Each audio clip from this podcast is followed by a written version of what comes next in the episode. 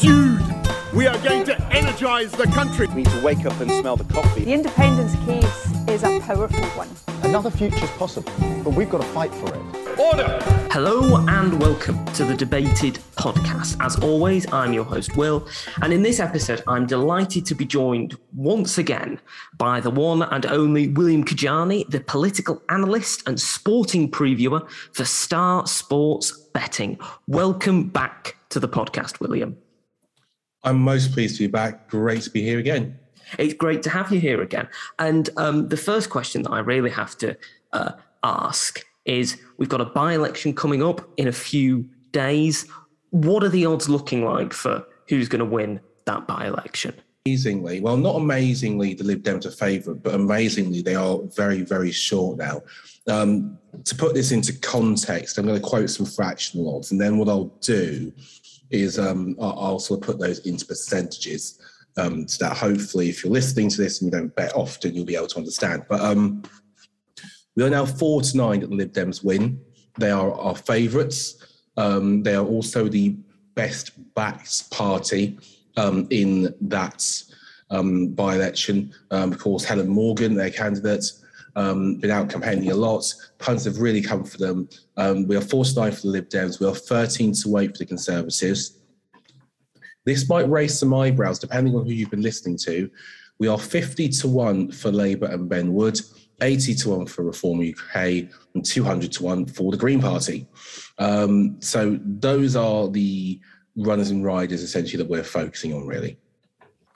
Um, isn't it quite extraordinary that you've got the Lib Dems so high, as, as, as you mentioned, given that the last time that the, the Lib Dems came second uh, to the Conservatives in North Shropshire, it is, it is it was only really ever um, in modern times been held uh, by the Conservatives. You have to go back to um, the 1830s to find a time when it was held by a party other than the Conservatives under the two seat system that existed at the time. The, the Lib Dems have only um, come second, most recently, uh, come second in this seat in 2010. What do you think it is that is um, putting such confidence both in the markets and the Liberal Democrats themselves that they will have a chance to win this by election? Well, first things first, uh, the governments and the Conservatives um, are very much completely tarred by association, um, just in the sense that when this originally started, um, the Lib Dems were five to one outside. You know, there was a thinking that they target the seat or whatever, but they were, you know, 16% chances, um, and the Tories were one to four, uh, which was 80%. What's happened to drive such a big um, change uh, to the point now that the Lib Dems are considered 70% chances with us, um, and the Tories now about 38%, um, is a multiple number of factors. Firstly, I do think that it started with the um, Paterson scandal. Mm-hmm. Um, he actually had a reasonable amount of support um, from people who thought was a good constituency MP, but the association and the impression left there um, was deeply damaging. And that's the kick-started thing because it gave the Lib Dems who, after called Chesham and Amersham earlier this year, and after in general, um, really putting a lot of energy into get out the vote efforts um, in this year's by-elections, we're already looking at the seat and already looking to run things down. I think it's fair to say um, you would have expected the Tory majority um, hypothetically, let's say in a, in a scenario where they win on Thursday, you'd expect the majority to come down um, because the candidate parachuted in uh, doesn't have name recognition or the relationship with the constituents that Paterson did. What you wouldn't have expected, however, would be for um, evidence to come out that Downing Street staff had not only one, not two, not three, not four, not five, not six, but not seven, but eight potential gatherings in Downing Street um, during last year's winter lockdown. Um, and you would not have expected, I think, two weeks solid, I think, of negative coverage um, in all of the print media and also all the broadcast media, whether Tory or Labour supporting outlets in the papers, just relentlessly attacking Johnson. And whilst he's taking the brunt of it, by association, the government is also taking a hit as well. Again, I think because of presumed hypocrisy. In amongst this, you also have a situation where the Conservative um, candidate, uh, Dr. Neil Shastri Hurst, um, hasn't really been seen very much in comparison to either the Lib Dems' um, Helen Morgan um, or indeed Labour's Ben Wood. Um, and then also you have Johnson coming up to have a visit um, uh, the day after the old Bexley Sidcup by-election win, where his presence wasn't really helpful. Mm. He's toxic at the moment um, there, and you have a situation where the Conservative candidate is pretty absent, hasn't parachuted in, doesn't really know the area well, and two people who do know the area very well are absolutely cracking on and throwing big resources. And I think that's combined has led to the situation where you're having these internal poll numbers come back. They're looking really bad for the Tories, and people reacting to them. And also, the way the stories have been leaked, especially the, the video, it, it has had an impact on the local level. And it, I, I think that definitely, um, not only the market, but I think the campaigners on the ground have smelled blood. Mm. Do you think that this could potentially be a um, Eastbourne moment for Boris Johnson? Just for those who might not be aware, the 1990 Eastbourne by-election, in which the Liberal Democrats uh, won a surprise victory in a seat that had been Conservative uh, for many uh, years, was one of the things that was seen to spell the end of Margaret Thatcher's premiership, given the unpopularity of the poll tax, her personal unpopularity, and uh, Labour's lead in the polls at the time. Do you think that this could be a, an Eastbourne moment if the Lib Dems win North Shropshire? Yeah, there's the potential for it to be. Um, it was interesting because Stephen Crabb was on Politics Live just this um, morning or afternoon, and he said that the idea of a leadership contest during this time was for the birds, um, which I think, uh, you know, more which I think you know is understandable in the sense that you don't really want to have um, a leadership election during the current situation. Mm. At the same time, you know, to to lose a by-election seat where things are unfavourable, not really in your favour, is sort of understandable. Most governments have that issue periodically from time to time. Mm-hmm. Um, but North Shropshire it would be different. It would be different even in Chesham and Amersham which in hindsight had lots of situations that favoured Lib Dems. This is dyed in the wall Tory heartland. It should not really be in the up for grabs column in the first place.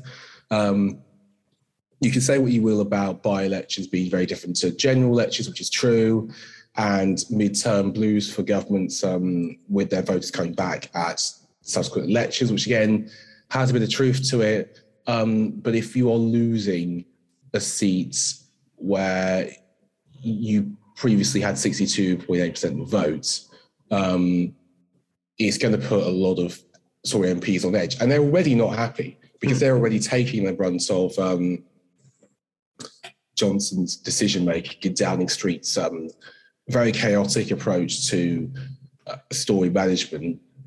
Per- personally, anyway, you know, pe- people were furious at the um, second jobs thing, and they're and they're arguably, I think, even angrier at this. Uh, I hmm. think the hypocrisy is more direct.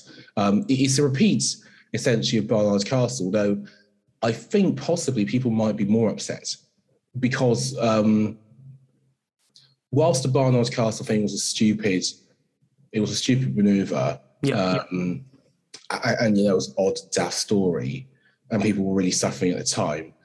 Last Christmas, I think, probably hurt people more. Mm. I, I, I, definitely think I'm definitely seeing this is anecdotal, I, I, must say, but I'm seeing more of a personal hurt over these stories than over Barnard Castle. I think because of the emotional difficulty of Last Christmas for people, and that's that's definitely um, seeding through. So, I mean, no doubt, yeah, absolutely. We already have 60 rebels. That's just on the record, by the way, mm. against the Plan B restrictions. Um, now you've got a, a by-election defeat in what used to be a state conservative area, and also the polls are now showing consistent Labour leads. Um, there are a lot of Tory MPs who are very worried. Um, so no, there's absolutely every chance it might be an Eastbourne moment. The only thing I'd say is because um, we're six to one that Boris Johnson leaves this year, there's still a large there's still a large part of this premiership left to run. Mm. There, there's two years. Um, Labour can keep on being popular and popular, but the next election is still quite a while away. Mm. There, there, may not be the need to have a leadership election just yet, particularly again with all the other challenges. Mm-hmm. Um, just on the point of um, the Barnard Castle comparison, do you think that part of the reason that um, this has perhaps impacted uh, people uh, more made them even angrier than with the, the Barnard Castle incident is because with Barnard Castle, it was one individual. Whereas with this, as, I mean, as you mentioned, there are about eight gatherings, eight or nine gatherings that are being uh, either investigated or known about.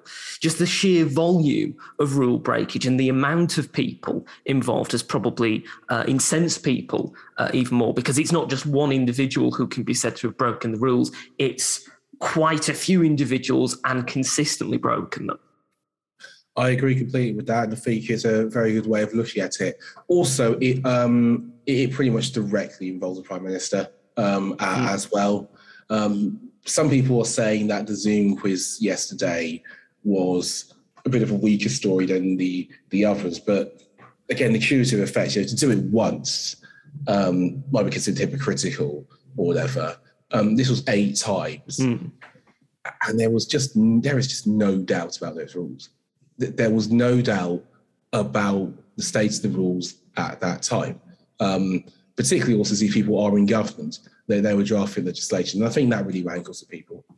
Mm, absolutely. And you mentioned um, a moment ago the odds uh, relating to Boris Johnson leaving. So, um, j- just to uh, go over the odds uh, in, in, total, what are the odds in terms of Boris Johnson's expected leaving date? And what kind of odds are we seeing for who could be uh, the next Prime Minister once he does leave Downing Street?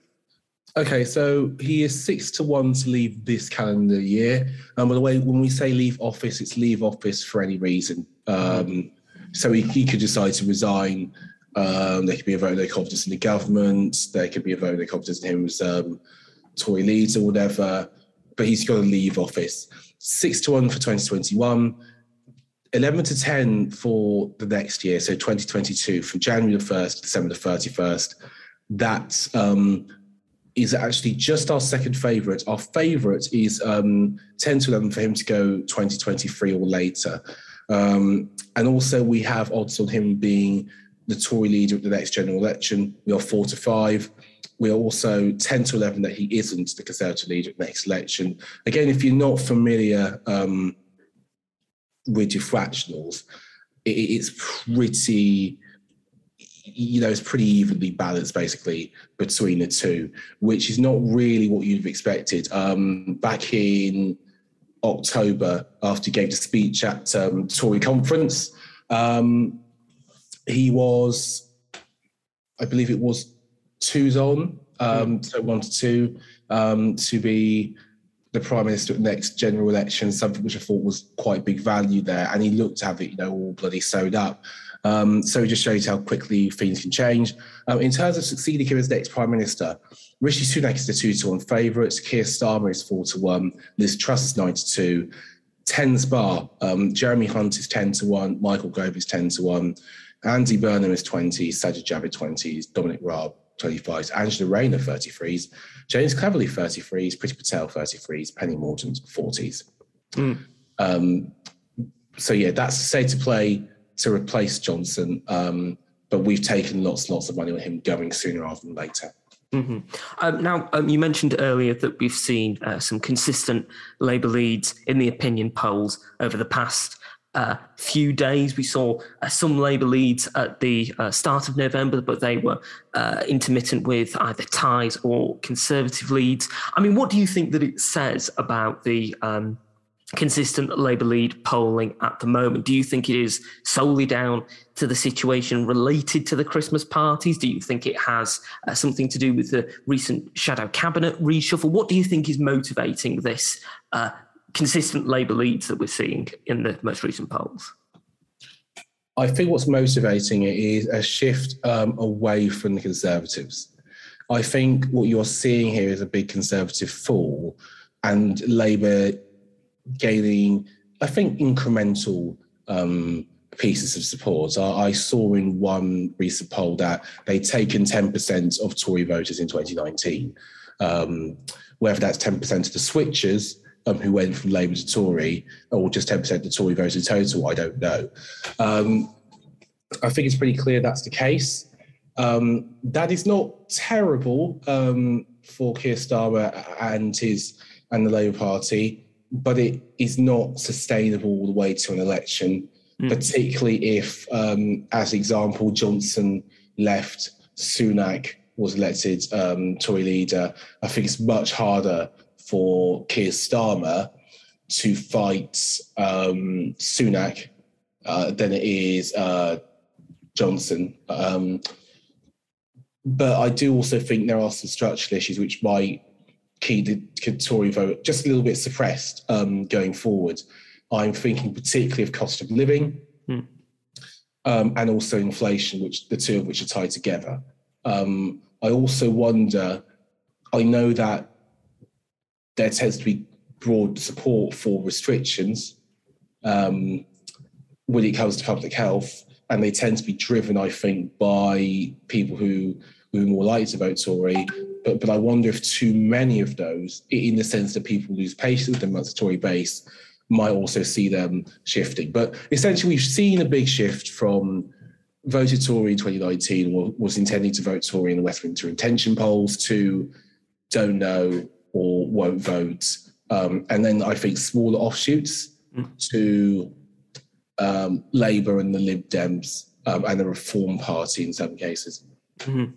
So, um, in, in terms of the next election, um, we've discussed obviously um, some dates. It may be uh, sooner than we think.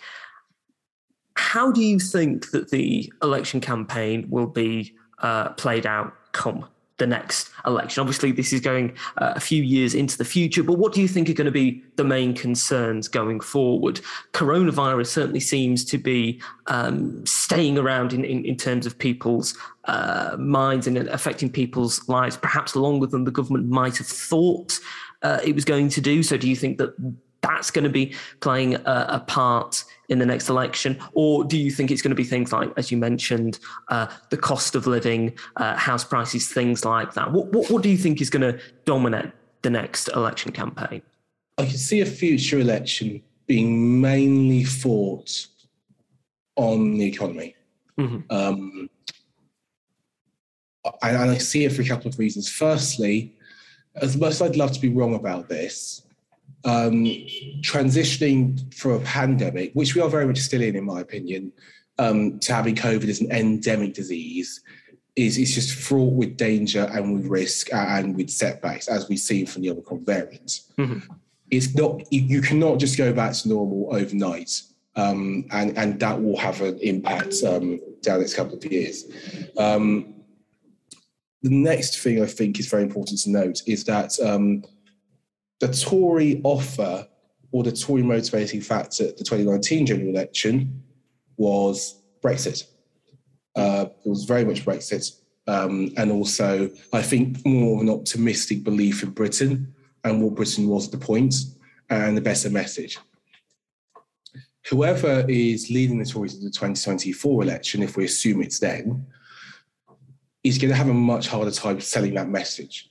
Um, the initial obvious thought that comes to mind is leveling up. Let's continue leveling up. Let's continue reducing inequality between the north and the south in particular, but also straight from the union and deprived areas of the southwest, etc., etc., etc. That's going to be very hard to show a lot for mm. um, in just the first couple of years. Um, if you get to a situation where public services haven't improved much, um, and people are paying even more for trains which aren't just aren't faster, um, and there there aren't any bus services or whatever, and, and roads still haven't been built whatever, which is entirely possible just because it's tricky to do those things in a short period of time, relatively. Um, you you could have real trouble keeping voters who who, who voted Tory in 2019 for whatever reason, and now don't have an obvious compelling call to. Um, so I think that might be how the next election is decided. I, I think also competence is probably going to have something to do with it. I think more so than um, the last election, where both Jeremy Corbyn and Boris Johnson, I think, um, had large groups of people who just didn't think they were fit to be prime minister. Mm. Um, and if it's Keir Starmer versus say Rishi Sunak, I imagine very much that there will be larger groups who who, who could tolerate either one. Um, so cultures is definitely going to be a watchword. Watchword, sorry. Mm. So, in, in in terms of uh, culture, then, do you think that we're going to see um, more of uh, cultural uh, war type things entering uh, politics and entering the debate? Do you think that we're going to see um, more discussion related perhaps to immigration? We've got the uh, nationalities uh, bill that is going through the Commons at the moment, going through um, the, the Commons and the House of Lords at the moment. Do you think that this is going to be something that we're going to see um, perhaps more emphasis placed on during uh, the election? In a post Brexit world, there's going to be more emphasis on relation to migration and immigration, particularly from uh, the Conservatives? Yes, um, long story short. And um, I think we could see it get to some some pretty awful heights. I mean, I'd argue it played a reasonably big role in the 2019 election. Mm. Um, it was very much an election that was based on large amounts of emotion. And I don't think it's hard to see that happening once again. Um, and I think there could be any amount of issues which by that time would be weaponized. We, have seen already the whole range of, um, of, of cultural issues, issues of importance being weaponized in really nasty and ugly ways. I think that our ability to fight misinformation is growing in the sense that we have technology and people understand it more. Mm. But I think our our vulnerability to it is getting worse, if that makes sense. Yeah. We are, if anything, now more susceptible to misinformation and um, and also I think very harmful discourse that comes with it. And I I think there's a number of sort of cats that have been let uh, firmly out of bags, and I don't think you can put those GDs back in those bottles yet. So I expect it to play a big part. It's going to depend a lot on who's leading um, both parties. Uh, you know, I think a Starmer versus Sunak um, hypothetical match uh, is going to have much less the cultural vibe to it than say if Truss was leading um, the Tories to that election. But I think whoever leads it, it'll be a big part. Mm-hmm. Um, I'd like to now turn um, to the United States because next year, of course, we have midterm elections uh, coming up both in the House and the Senate.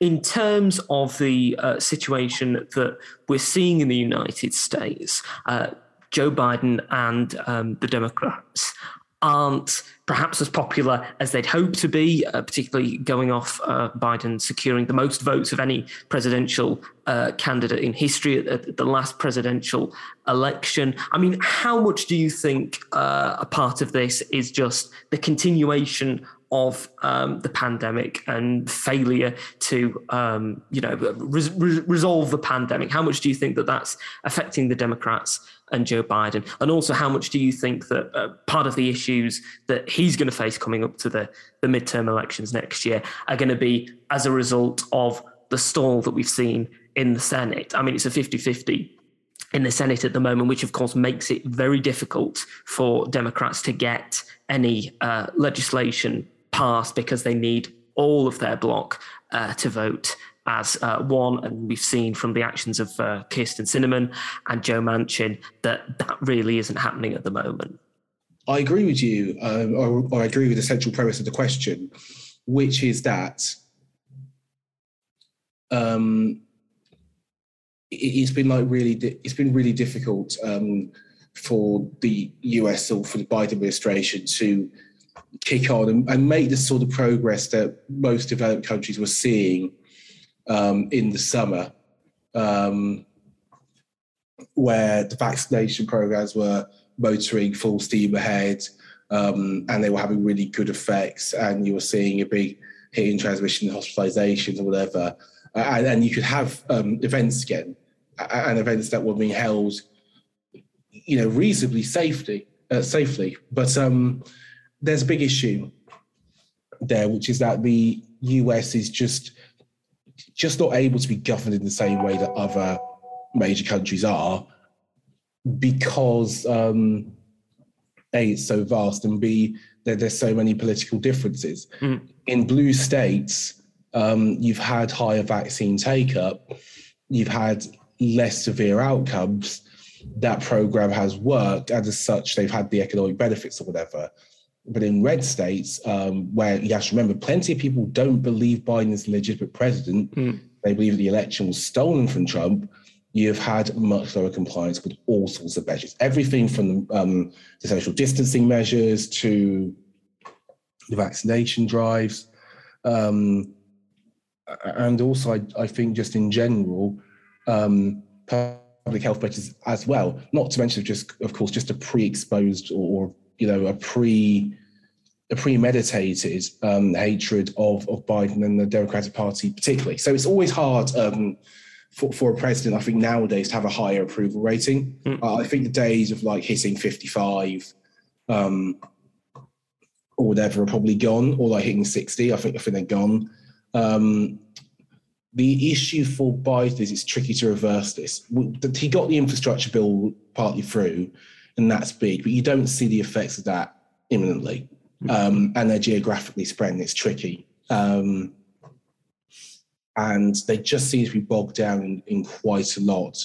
There's traditional problems of government which just hurt them more um, because it's it's in the middle of, uh, of the term and it's difficult. And then you are facing an issue where, once again, a new variant threatens to, to wreck everything. And I think they will get more of the blame for that in America than they would have here, mm-hmm. where people were broadly very understanding of the issue the government had to deal with, even if they didn't necessarily like how the government were performing with it.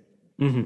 And uh, of course, with um, those uh, midterm elections as well, we are potentially going to see uh, the Republicans return uh, to a majority in the House. And we've had uh, individuals like Matt Gaetz suggest that if that were to occur, uh, then they would select Donald Trump to be Speaker of the House. Now, if Trump were to become Speaker of the House, what impact do you think that that would have on American politics? Um, it would be quite stark, I think because you have to remember he would begin to become a figure that many of many of the media outlets in the US would feel compelled to cover again. And that then begins to drive its own cycles and have its own outsized effect on American discourse. Mm. Um, and also, you have to remember he, he's running for 2024. In my, in my opinion, he's running. Um, I think he's got a big chance of winning, um, distressingly. How obvious is it going to be that he will use that as a campaign vehicle if it was to happen. And then you get into the situation where you were um, now four years ago. Um, we don't want to. This guy's running for president of the United States. Let, let, let's cover his rallies. The ratings are great. I think people will have more of a cautious mind in terms of paying attention to him now. Mm. But, but he'll be a Speaker of the House. He'll have to be covered. And that's going to be a tremendous challenge. And then you get into the point of he's going to take all that oxygen and do what he does. Um, and he's going to take away airtime from other Republican candidates, and he's probably going to take away a lot of airtime um, for the president and the administration. Mm. Um, so, so, it's if it was to happen, it'd be a massive, massive test um, of the American democratic system, which is creaking at the seams at the moment. In, in my opinion, it's it's not on firm ground, in my opinion. Mm. Uh, we're coming towards uh, the end of the podcast, and as always, it's great to have you on, William. And I have one final question for you. Obviously, we've discussed a variety of things, both uh, the UK political scene and the US political scene, and uh, Omicron is certainly affecting uh, both. But regardless of that, uh, we are in the month of December. Christmas is quickly approaching us. It will soon uh, be Christmas. So, my final question to you is this If you had to get a single Christmas present for both the Prime Minister and the leader of the opposition, what Christmas presents would you get for Boris Johnson and Keir Starmer? A brilliant, brilliant question. For Boris Johnson, I would get him, I'd have a special, I'd have a special book printed, and in it would be the Nolan principles and then the ministerial code, and he can have that as a special hardback. Um, for Keir Starmer, this is a bit tricky. I've got two presents um, for Keir Starmer. Um, the f- first thing I'd do would be to get him, um, I, I think, some seminar training on statutory sick pay. Um, just so that he knows it's probably a message that he should continue to hammer home. When I say continue, he hasn't really done very much of that on Twitter, but he did speak up about it on Marr, I noticed. Um, Labour isn't going to leverage that against the government um, for their Plan B rules, which I think is a bit of a shame, um, considering that they could turn the heat up just a bit. And I think it's important that the Labour Party does shout out a lot about sick pay, because if we are headed for the worst, if you're headed for a situation, and we, we already are asking people to stay home, um, and, and to a harsh degree in Scotland. If you're heading for a situation where we need large amounts of people to stay home, again, they have to be compensated for it. We've been through this not once, but twice. And if you live in the north, actually, you've had four or five lockdowns, not not just three or four. Um, I, I'll begin to lose count. Um, that'd be your first thing. And then secondly, um, do you know actually, I'd, I'd get him the Forde report. I- I'd, I'd get him the Forde report. I was gonna. I, I've changed for a really topical answer. I was gonna get him one of those fancy Arsenal tops they got a new collection of, because he's a dying. He's, he's a diehard gooner. But um, I I'd just get him the Forde report. He looks like he could do with reading that. That could be his holiday reading. Um, that appears to drifted into non-existence. But um, yeah, that's in the Christmas satchel for both the Prime Minister and um, the Leader of the Opposition. I think that those are uh, some great presents uh, for both of them, and I'm sure that they could learn a lot from uh, those presents that you'd be uh, dishing out, William. Um, thank you again for coming on the podcast. If people want to find out more about you, follow your exploits, where should they go uh, to find out more about you and to follow you? Um, okay, so I will be covering either the Rebellion tomorrow or North Shropshire. Do forgive me, I am being buzzed um, constantly. Um, you can go and follow me on Twitter at K E E J A Y O V 3, KJOV3, or just type in William Kedjanyi, second name K E D J A N Y I. Um, I'll be recording a by election preview, sort of really specific one um, for Star Sports. Um, I'll be hopefully posting a few political videos um, out and about, either in Westminster or North Shropshire or both. You can find those by going to at Star Sports underscore bet. So at Star Sports underscore bet. Um, and all of our best content will be on there. Excellent. Thank you once again for coming on the podcast. Thank you very much for having me. Thank you for listening to this episode of the podcast. If you've enjoyed it, you can subscribe to us on iTunes, Spotify, Podbean, and Amazon Music. You can also follow us on Twitter, at Debated Podcast, like us on Facebook, Debated Podcast, and if you'd like to get in touch with us, whether about appearing on an episode of the podcast or commenting on an episode that you've listened to, you can do so at thedebatedpodcast at gmail.com. Thank you for listening. I hope you listen to the next one.